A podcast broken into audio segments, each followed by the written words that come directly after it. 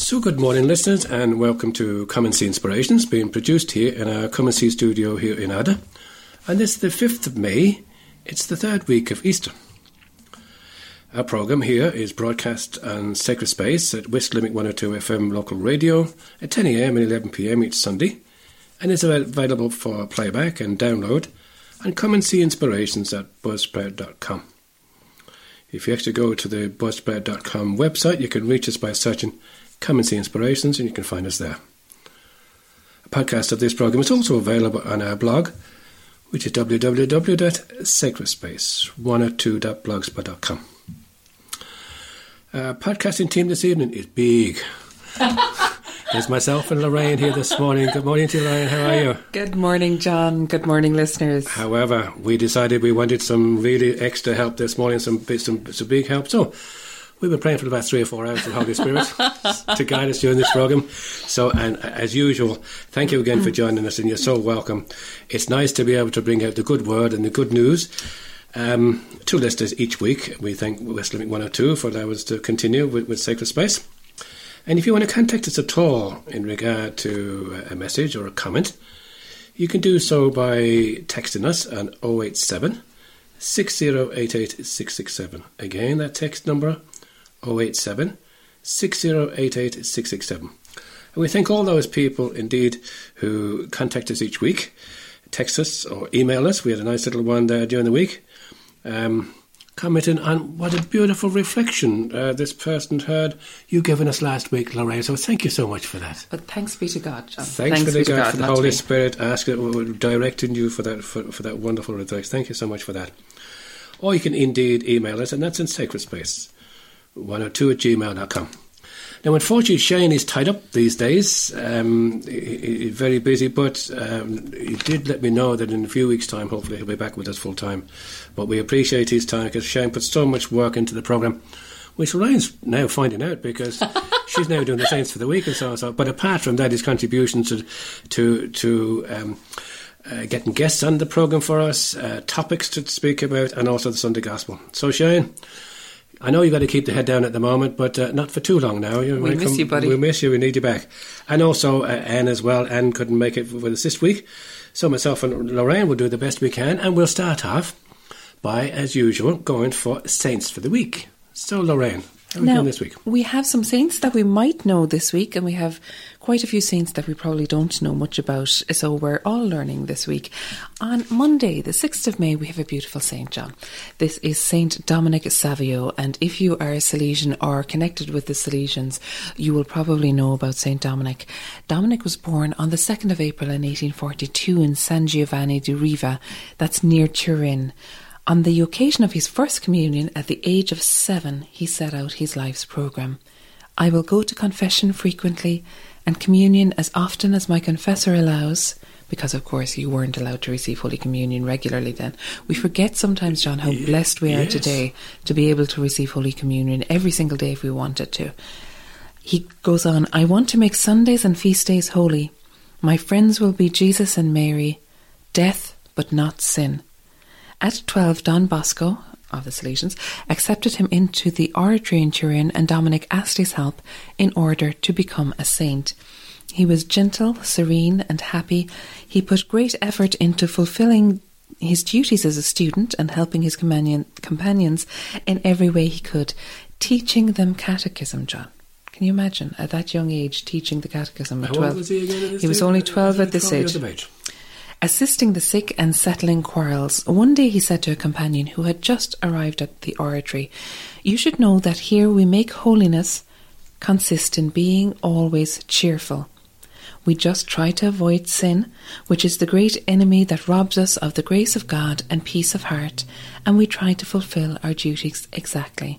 Now, that wonderful theme of holiness will be coming back to in the second part of the programme when we look at Bishop Brendan's uh, pastoral letter. St. Dominic was very faithful to his programme of work, sustained by intense participation in the sacramental life, by a filial devotion to Mary, and by joyful sacrifice, and God enriched him with many special gifts. On the 8th of December 1854, when Pope Pius IX proclaimed the dogma of the Immaculate Conception, Dominic consecrated himself to Mary and began to advance rapidly in holiness. And in 1856, he founded the Immaculate Conception Sodality among his friends. This was a group dedicated to apostolic action and peer ministry.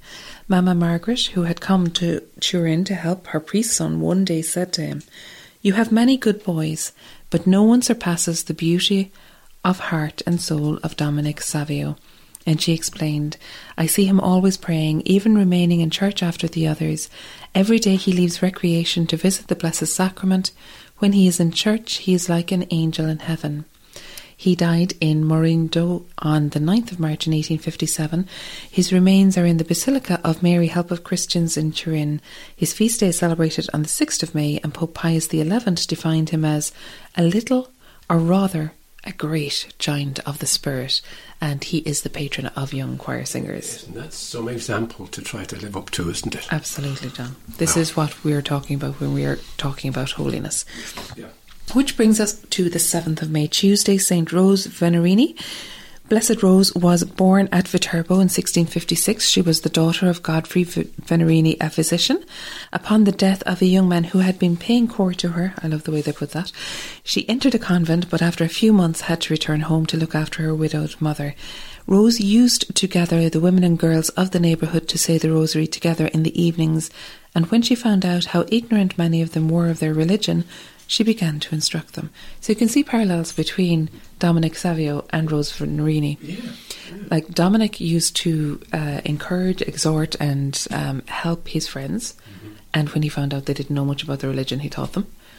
Rose did the same. She gathered Yeah. young women and girls, and again encouraged, exhorted them, prayed with them, and then when she realised that they didn't know much, she taught them. And that's what we're called to do today. We are called to encourage our peers, because this was peer to peer ministry, encourage our peers, pray with our peers, and if we find that we are lacking in our religion, in our understanding of our faith, or that they are to seek instruction in the faith. I, I think quite a lot, you know, we don't realise that responsibility that Mm. we do have to hand on the faith, not just to our families, but those who we speak to, Mm-hmm. maybe in everyday life. Mm. Back to St. Rose, she was directed by Father Ignatius Martinelli, a Jesuit, who convinced her that her vocation was as a teacher in the world rather than as a contemplative in a convent. Whereupon, in 1685, with two helpers, Rose opened a preschool for girls in Viterbo, and it soon became a great success. She had the gift of ready and persuasive speech and a real ability to teach and to teach others to teach, and was not daunted by any difficulty when the service of God was in question.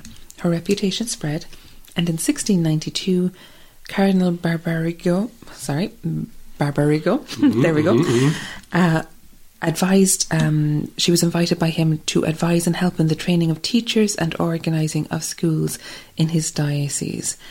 Here she was the mentor and friend of Lucy Filippini, who became the foundress of an Institute of Maestre Pie and was canonised in 1930. Her feast day is the 7th of May. On Wednesday, we have another saint that we don't know too much about, Saint Peter of Tarentaise. He was a Cistercian archbishop, born near Vienne in Dauphine in France, and joined the Cistercian order at Bonnevaux at the age of 20 with his two brothers and his father. Known for his piety, at the age of 30 he was sent to serve as the first abbot of Tamié in the Tarentaise Mountains between Geneva and Savoy. There he built a hospice for travellers, which was quite common at the time. In 1142 he was named the Archbishop of Tarentaise against his wishes, and he devoted much energy to reforming the diocese, purging the clergy of corrupt and immoral members, aiding the poor and promoting education. He is also credited with starting the custom of distributing bread and soup, the so called May bread, just before the harvest, a custom which endured throughout France until the French Revolution. After 13 years as a bishop, Peter suddenly disappeared. Eventually, he was discovered serving as a lay brother in a Cistercian abbey in Switzerland, and was convinced to return to Tarentaise to resume his episcopal duties, the poor lad. Trusted as an adviser by popes and kings, he defended papal rights in France and was called upon to assist in bringing about a reconciliation between King Louis the uh, the 12th of France and then Prince Henry II of England, and he was canonised in 1191. That's a long time ago. Indeed. On Thursday, we have Saint Pachomius. Saint Pachomius was born about 292 in the Upper Thebaid in Egypt and was inducted into the emperor's army as a 20 year old. The great kindness of Christians at Thebes towards the soldier became embedded in his mind and led to his conversion after his discharge. After being baptized, he became a disciple of an anchorite Palamon and took the habit. The two of them led a life of extreme austerity and total dedication to God. They combined manual labour and unceasing prayer day and night. Pachomius felt called to build a monastery on the banks of the Nile, so about 318 AD, Palamon helped him to build a cell there and even remained with him there for a while. In a short time, some 100 monks joined him, and Pachomius organized them on the principles of community living.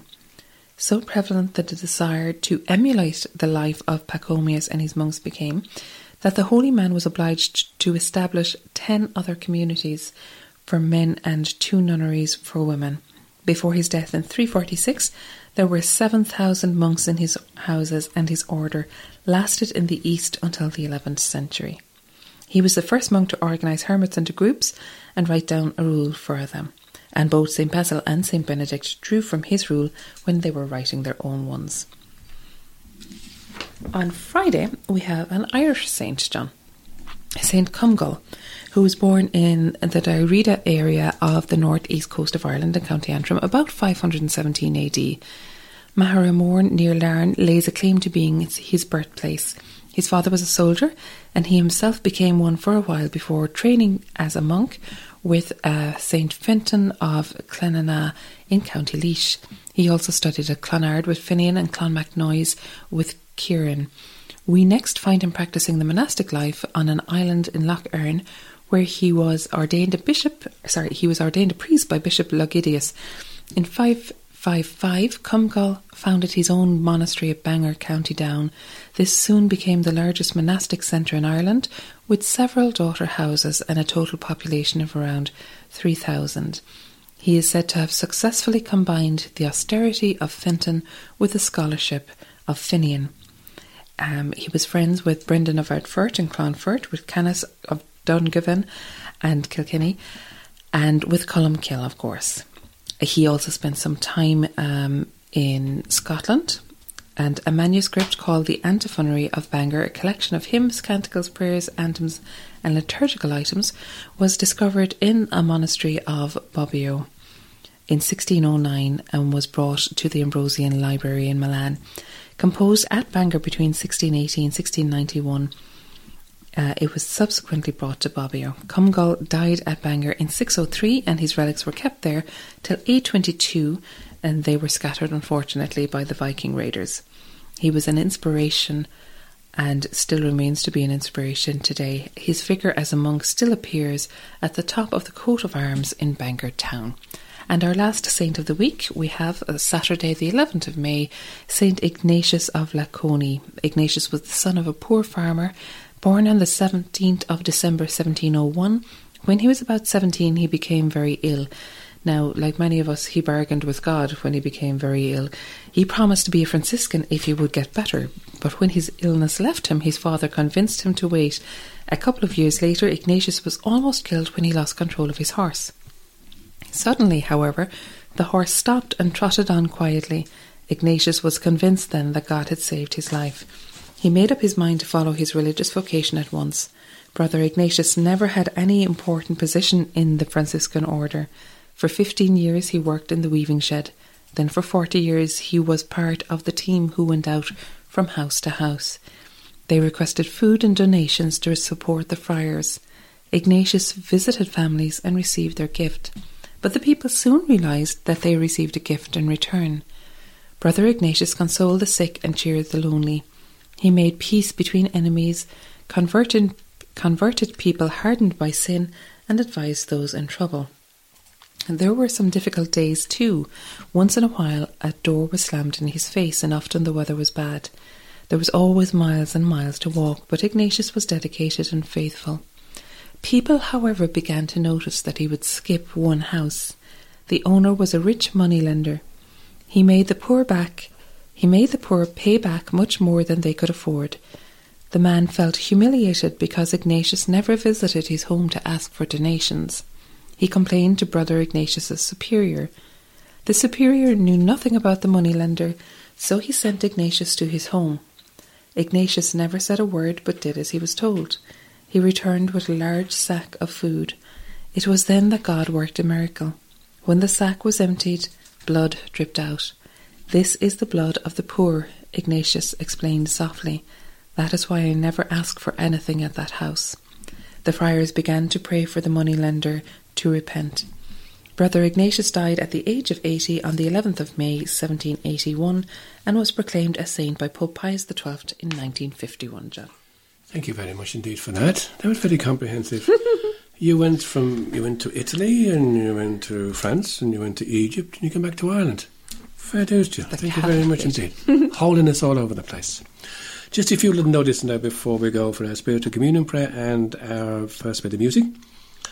Um, there's adoration during the Darkness into Light walk. Newcastle West Parish will be open for adoration in conjunction with the Darkness into Light walk that's in the aid of Pieta House, and Saturday next uh, May the 11th from 4 a.m. in the morning to 6:30 a.m. We're inviting those who'd like to support the event but who may find the walk too long, to come during these hours and spend some time in adoration, light a candle or say a prayer. Some walker may like to drop into the church as they pass or when they've completed their walk. So again, that's from 4 a.m. to 6:30 a.m. It's 4 a.m. to 6:30 a.m. next Saturday morning uh, for the adoration during the darkness into the light walk. Speaking of adoration, there's adoration in Newcastle West every Thursday and that continues on all day and finishes up just before 7.30 Mass in the evening. Lough retreats, just to remind people again, Lough retreats, it continues with the one-day retreats. So that's uh, Saturday, today actually, the, the 11th, 12th, 14th, 19th, 21st, 25th and 26th and 27th of May. More information, loughderg.org. So www.loughderg.org or you can telephone the number here, which is zero zero, which is 071 986 1518. That's 071 9861 518. Just one final one here, just to remind people again about Radio Maria. Uh, I did mention that about a few months ago this particular stage. Radio Maria is a Catholic radio station broadcasting 24 hours, seven days a week uh, here in Ireland, various programmes suited to youth and the not so young listeners include daily mass at 10 a.m., daily rosary prayed at 12:30 p.m. and 5:30 p.m., chat chat shows, vocation stories, catechesis, and loads of music. So to get this, you can tune in to your TV set at Saorview 210, which is just one back from RTE1, or online at www.radiomaria.ie, or you can phone them on 01 437 3277. That's 01 4373 277, or you can text a comment or a request to 089 467 2000. That's 089 467 2000. So now we go for our first bit of music. Uh, before that, we'll pray a spirit of communion prayer, especially for those listeners who can't receive Jesus at Mass this morning would have no doubt have received Jesus at Mass maybe daily and maybe certainly weekly all through their lives, but for some reason or another now can't get out of the house at all this morning. This is the spirit of communion for them, but also for ourselves. My Jesus, I desire to receive you into my soul. Since I cannot now receive you sacramentally, come spiritually into my soul. I embrace you as already there. I unite myself wholly to you. Never permit me to be separated from you. Amen. So now go for our first bit of music, and as this is the first Sunday in May, we thought we'd play that beautiful piece of music, Ave Maria by Andrea Bocelli. So join us back again in part two, where uh, Lorraine will share some more thoughts on um, Bishop Leahy's pastoral letter on holiness. So let's hear this piece of music first.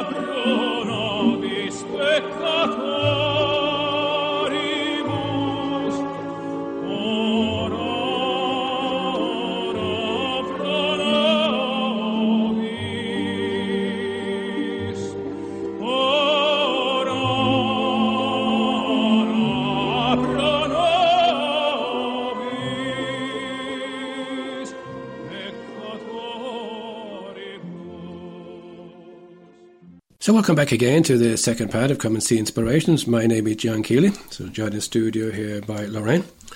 And as promised, Lorraine is going to guide us through a few more thoughts and a pastoral, the Lenten pastoral letter from Bishop Leahy, uh, which he published recently, and it's entitled "This is what God wants us, Our Holiness."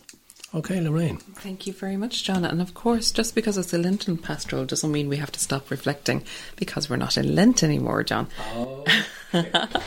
we are in the beautiful season of Eastertide, of course, and Eastertide is where we look specifically at the Acts of the Apostles, mm. what the early church did mm. with the gifts that God gave them. And one of the greatest gifts that God gives us is our holiness. And when we were reflecting on this last time, we saw that um, Bishop Brendan uses a very simple definition of holiness, but it's a very beautiful one. He says, Holiness is love lived to the full love of God and love of one's neighbours. Mm-hmm. So this week we're going to reflect a little bit on why is holiness so important. So again I'm going to read a little bit from the pastoral letter and then we might have a chat, John. Okay. Holiness is important not just for us personally, but also for those around us and for our world.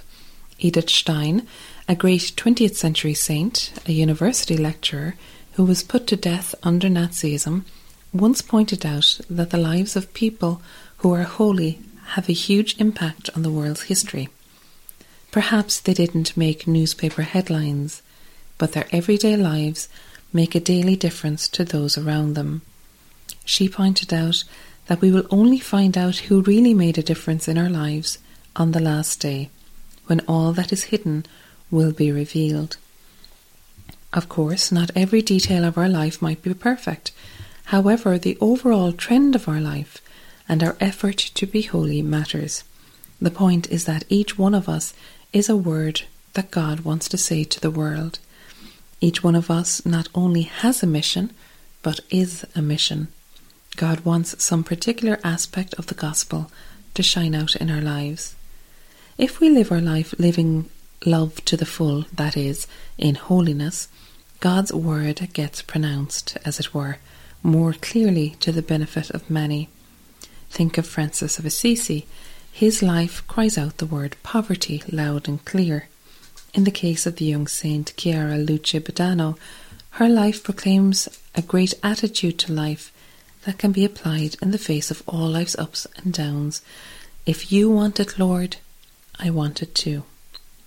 You might think of people you know who you consider holy and ask yourself, what specific word does their life speak to you? Each of our lives is speaking a word to the world around us. Holiness gives us the courage and boldness to evangelize and to leave a mark in the world. Speaking at the World Youth Day in Krakow, which I attended, along with a large group of young people from our own diocese, Pope Francis encouraged those present to make a difference, to believe they can make a mark on the world. Yeah, that was lovely. There, there was a few thoughts there that struck me, uh, um, and maybe it's important that we highlight it again mm-hmm. for our listeners. Right at the start, you said holiness is, is important not just for us personally, but for all of all of those around us and for the world. We sometimes think I'm not good enough and I'm no good, and therefore I'm not qualified to be able to uh, maybe expound on my faith or whatever, mm. whatever. So look, I won't bother because I might make a mess of it. Mm-hmm. That isn't what this is saying here. What this is saying here is holiness is so important for us personally and also for those around us. I'm sure as a parent, and as a grandparent, very important for me as best I can to be able to give whatever example I can, is that? Absolutely, and we'll see it actually when we reflect on the gospel a little bit in the gospel passage, which we'll come to in the next part of the programme, but, mm. but I'll just talk about it a little bit now. Jesus says to John, Do you love me? Yeah. Mm. Do you mm. love me? Mm. Do you love me? Mm. Three times. He doesn't ask John, has he, or sorry, Peter, I beg your pardon. Mm. Um, Jesus says to Peter, Do you love me? Do you love yeah. me? Do you love me? Um, he doesn't ask Peter, has he completed his ordination training? Uh, no, uh, you know, he does. He doesn't no. ask Peter, "Can you explain the philosophical meaning of?" Yeah. Mm. He doesn't ask Peter, "Do you have all this knowledge now? Do you remember everything I told you now? Are you Are you ready?" Mm. He, he says, "Do you love me?" And that's what it comes down to in the end. And that's what we can all do, yeah. We can all love, and to love is to put God in the first place and to will the best for the other. It's not about feelings. It's Mm. about a conscious decision to go out every moment of the day and wish the best for the other person. And continuing on from that, you mentioned there later on, or the bishop does, of course, not every detail of our life might be perfect. However, the overall trend of our life and our effort to be holy is what matters. Mm-hmm. I'm trying the best I can, but I mm-hmm. mess up. A bit like Oh Lord, we all mess up. yeah, yeah. That's why the most beautiful prayer in, in Scripture is, Lord, be merciful to me, a sinner. Mm. Because we recognize two great things there. First, the reality that we are sinners, we do mess up Yeah. constantly. Mm. Constantly, John. But the other great reality is the mercy and love and forgiveness of Jesus Christ if we just turn to Him. And that means turning to Him every day like doing our little examination of conscience at the end of the day, maybe Mm. before we go to bed. We kind of run through our day and thank God for what went well Mm. and apologize and say sorry to God for what went wrong Yeah. and look at ways we might improve tomorrow and take it seriously and ask for His grace to come into those areas of our lives. But we also have that beautiful, beautiful sacrament of reconciliation Yeah. In which God is just waiting to pour out His grace into our hearts.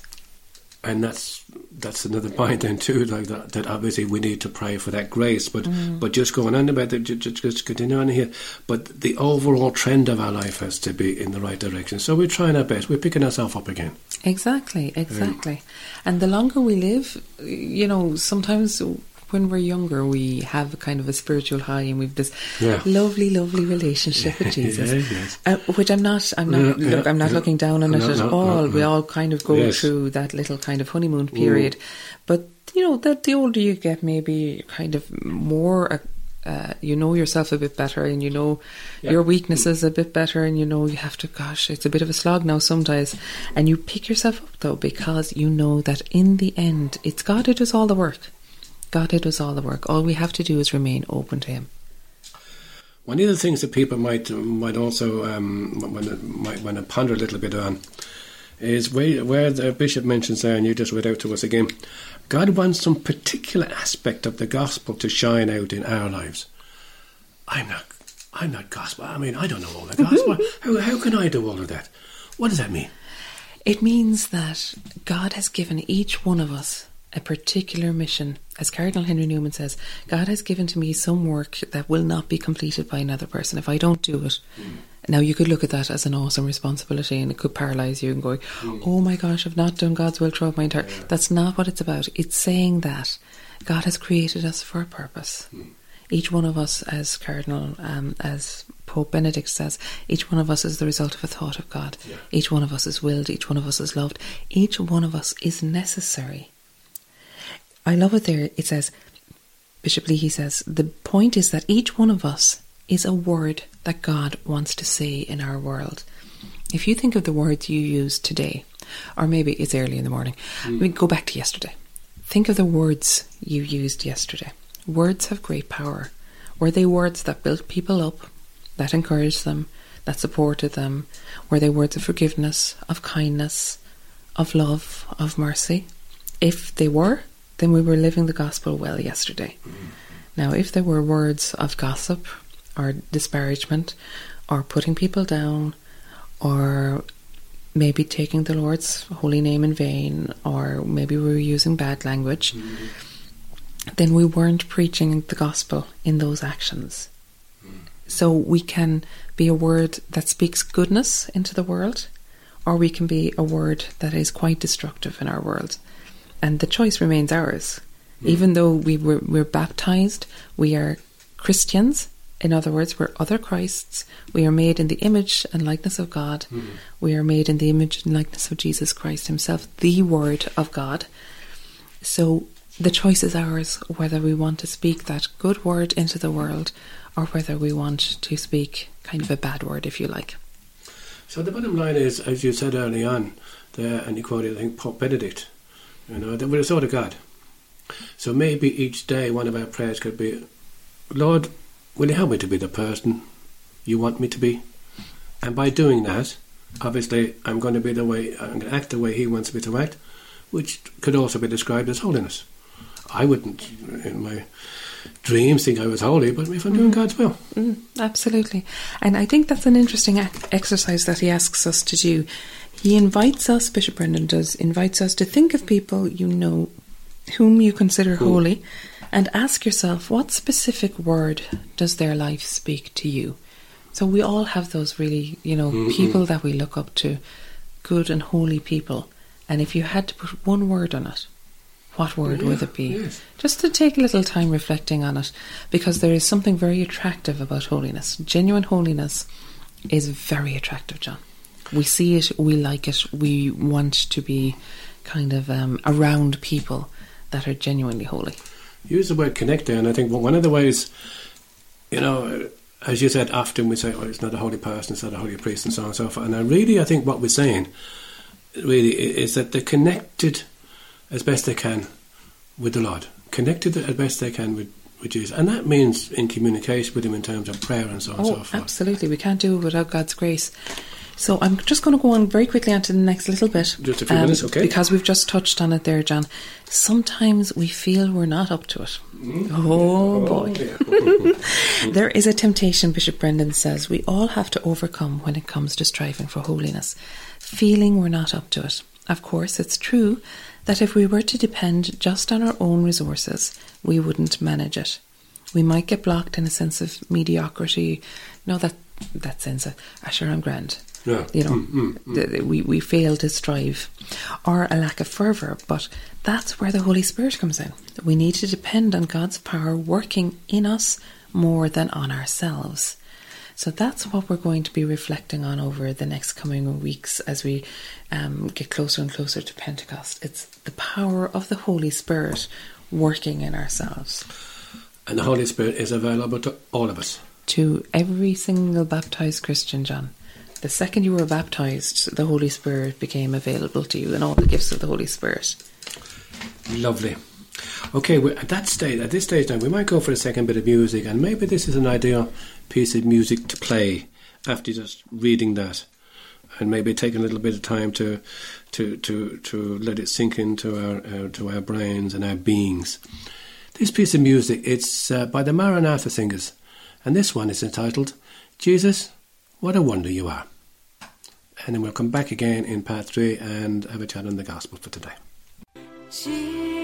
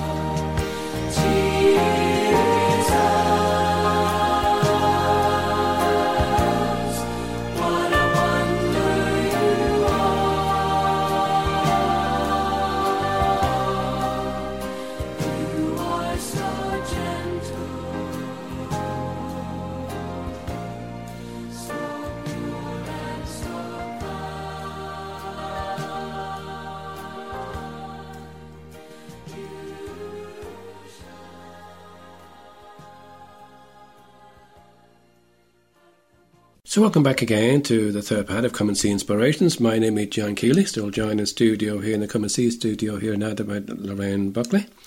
And this part of the programme is we we pray and we reflect and we read on the Sunday Gospel. Before that, there's a Spirit of Communion prayer that Lorraine's just going to share with us here this morning now, and then I'll read the Gospel. Thanks, Lorraine. Lord, we thank you for putting us in the presence of your word, which you inspired in your prophets. May we approach this word reverently, attentively, and humbly. May we not despise this word, but receive all it has to say to us. We know that our hearts are closed, often incapable of comprehending the simplicity of your word. Send your Spirit to us, so that, receiving the word in truth and simplicity, our lives may be transformed by it. Let us not be resistant, Lord. May your word penetrate us like a two edged sword. May our hearts be open to it. Let not our eyes be closed nor our minds wander, but may we give ourselves entirely to this listening. We ask this, Father, in union with Mary, who used to recite the Psalms, through Jesus Christ our Lord. Amen. Amen. Thanks for that, Lorraine. So we continue reading for the third uh, Sunday of Easter. We continue reading from the Gospel of St. John, chapter 21 today, verse 1 to 19. Jesus showed himself again to the disciples. It was by the Sea of Tiberias, and it happened like this Simon Peter, Thomas called, called the twin, Nathanael from Cana in Galilee, and the sons of Zebedee, and two more of his disciples were together. Simon Peter said, I'm going fishing. They replied, We'll come with you. So they went out and got into the boat, but caught nothing that night. It was light by now, and there stood Jesus on the shore, though the disciples did not realize that it was Jesus. Jesus called out, Have you caught anything, friends? And when they answered no, he said, Throw out the net to the starboard, and then you'll find something. So they dropped the net, and there were so many fish that they could not haul it in. The disciples, the, the disciple Jesus loved, said to Peter, It is the Lord. At these words, It is the Lord, Simon Peter, who had practically nothing on, wrapped his cloak around him and himself and jumped into the water. The other disciples came on, in the boat, towing the net and the fish. They were only about a hundred yards from land. As soon as they come ashore, they saw that there was some bread there and a charcoal fire with fish cooking on it. Jesus, uh, uh, said, Bring some of the fish you've caught. Simon Peter went, went aboard and dragged the net to the shore full of big fish, 153 of them. And in spite of there being so many, the net was not broken. Jesus said to them, Come in and have breakfast. None of the disciples was bold enough to ask, Who are you? They knew quite well it was the Lord. Jesus then stepped forward, took the bread, and gave it to them, and the same with the fish. This was the third time that Jesus showed himself to the disciples after rising from the dead. After the meal, Jesus said to Simon Peter, Simon, son of John, do you love me more than these others do? He answered, Yes, Lord, you know I love you. Jesus said to, me, said to him, Feed my lambs. A second time he said to them, Simon, son of John, do you love me? He replied, Yes, Lord, you know I love you. Jesus said to him, Look after my sheep. Then he said to him a third time, Simon, son of John, do you love me? Peter was upset that he asked him the third time, Do you love me? and said, Lord, you know everything. You know I love you. Jesus said to him, Feed my sheep. I tell you most solemnly, when you were young and you put on your own belt and walked where you like, but when you grow old, you will stretch out your hands, and somebody else will put a belt around you and take you where you'd rather not go. In these words, he indicated the kind of death by which Peter would give glory to God. After this, he said, Follow me. That's the gospel for this week. A wonderful gospel again, full of it, Lorraine. See what you can do with that of, of reflection, please.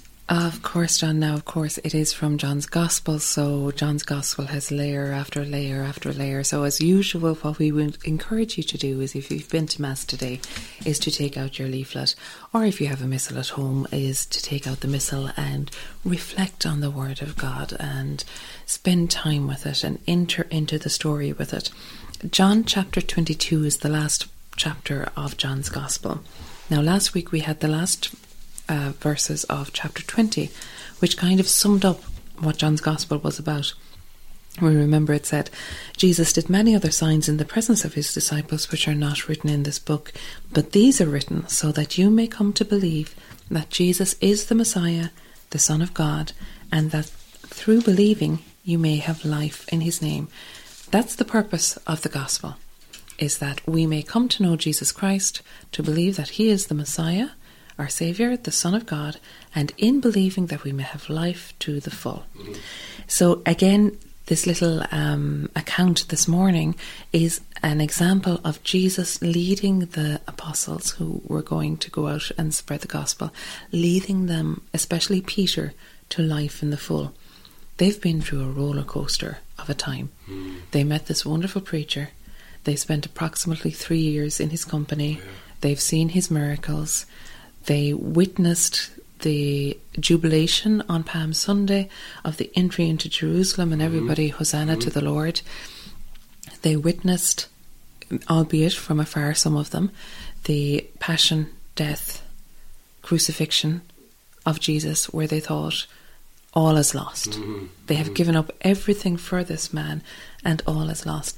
And especially Peter, Peter, Peter, Peter, whom I love to bits mm-hmm. because he is so impetuous he is so full of zeal, and yet in the last moment, even though Jesus prophesied and told him, You will deny me three times, he denies the Lord three times during his passion. So, can you imagine putting yourself into Peter's shoes? And they're down there, there's seven of them, I think, down there by the lake, and Peter says, "Right, lads, I'm going fishing." Peter goes back to what he knows best. He's going. He's going back fishing. So they go out into the boat, and of course, they catch nothing absolutely nothing. So you can imagine the frustration of that. They've been up all night now, yeah. and they're tired and they're weary, and they've gone back to something that they used to be quite good at. They used to make a living out of fishing, and now they can't even do that right. Mm-hmm. And then somebody shouts to them from the shore, "Throw your net out to the right hand side."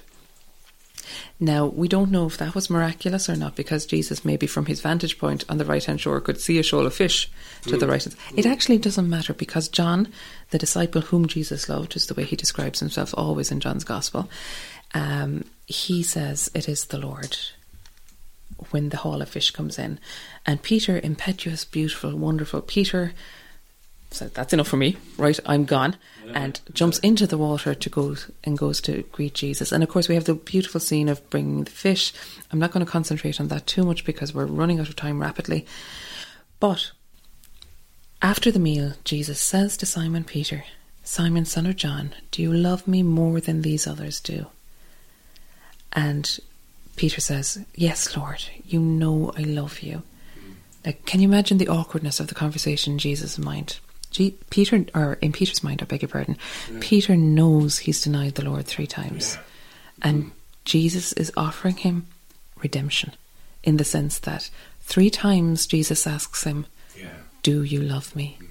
To make up almost for the three times when Peter betrayed Jesus.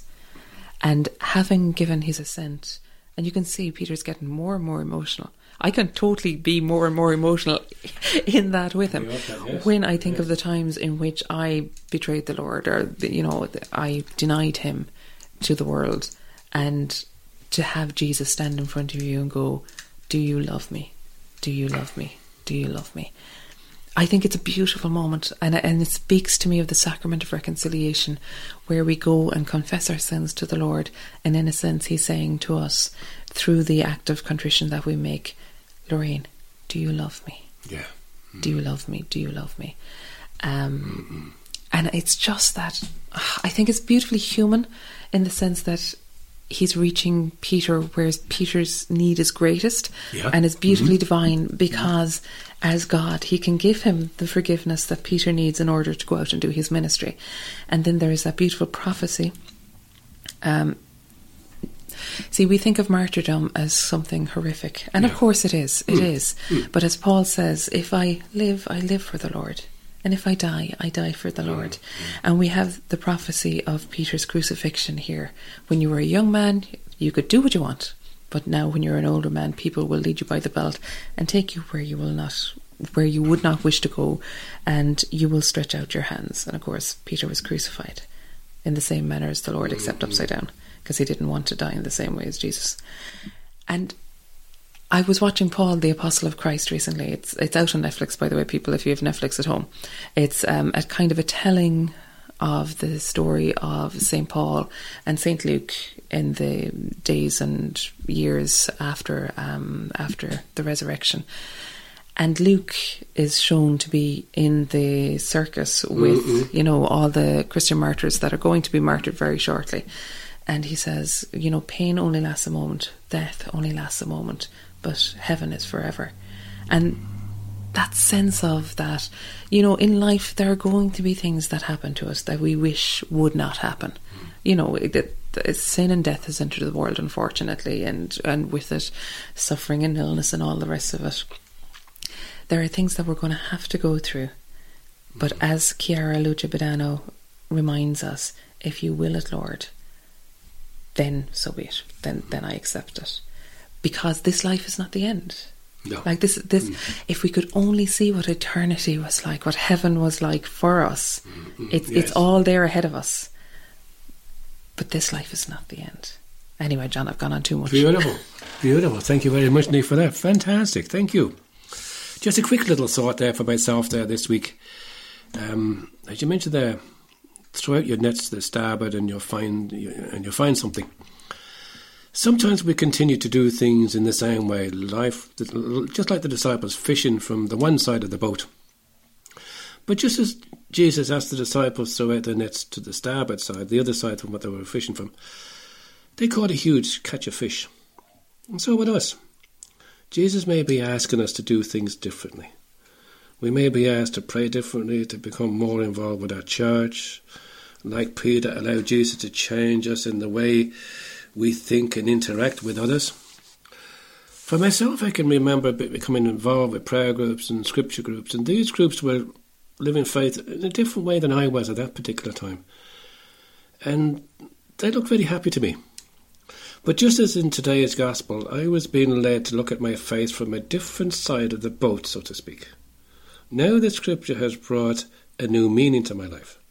Rather than looking at the at the at the the readers or the reading at Mass as not being relevant to my life. Now I get so much from it. Lectio Divina helps me to share the readings um, each week. I kind of I kind of go through it now of a Monday, and then I've got all week to kind of take that into myself, asking the Lord to share with me what He wants me to listen. So I am thankful to God that I've had the opportunity years ago to cast my net to the other side of my boat and thankful to God for the huge catch of, catch of encouragement that I've received in helping me live out my daily life and helping me to get to know more about Jesus. So maybe when we're fishing from the same side of our boats and catching nothing, let's ask Jesus to have the courage to try something different and to be prepared uh, for our nets to be filled, just like the other guys. 153 fish, I think it was. That, that was, that was huge. That's my few little thoughts today. So, therefore, sometimes we might be asked to do things that we're just like Peter, asking us to go some places where we don't want to go.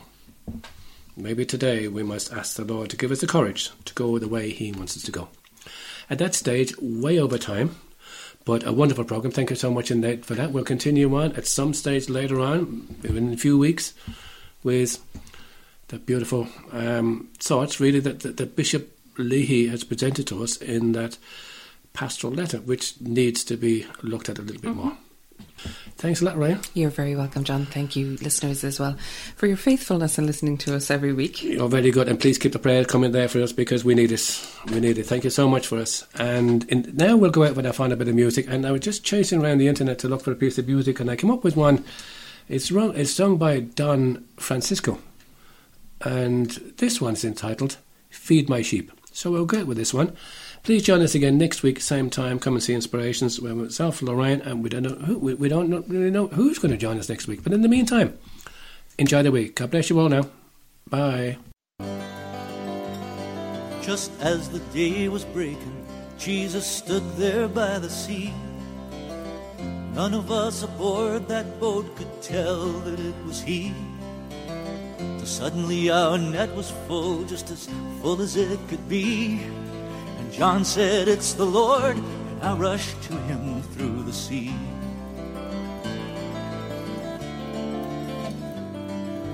On the shore we ate with him, just like in days gone by. The words that passed between us, I'll remember till I die. He said, Simon, do you love me more than all these others do? I said, Lord, you have no closer friend. My love for you is true. And he told me, Feed my sheep. Feed my sheep. Feed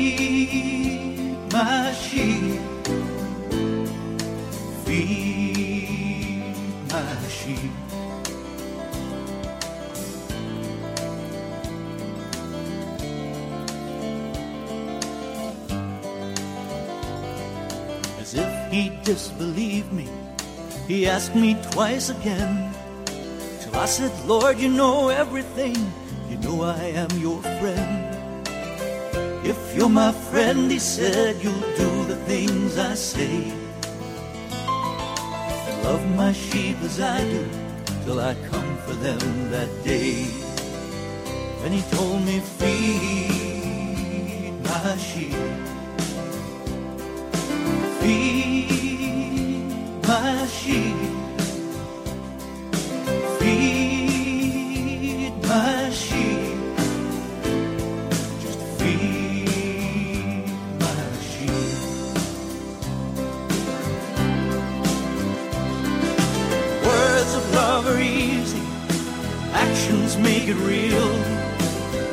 Promises are worthless, depend on how you feel. A hireling just earns wages, and he runs when wolves come near. A shepherd guards his charges and never yields to fear. All he said was feed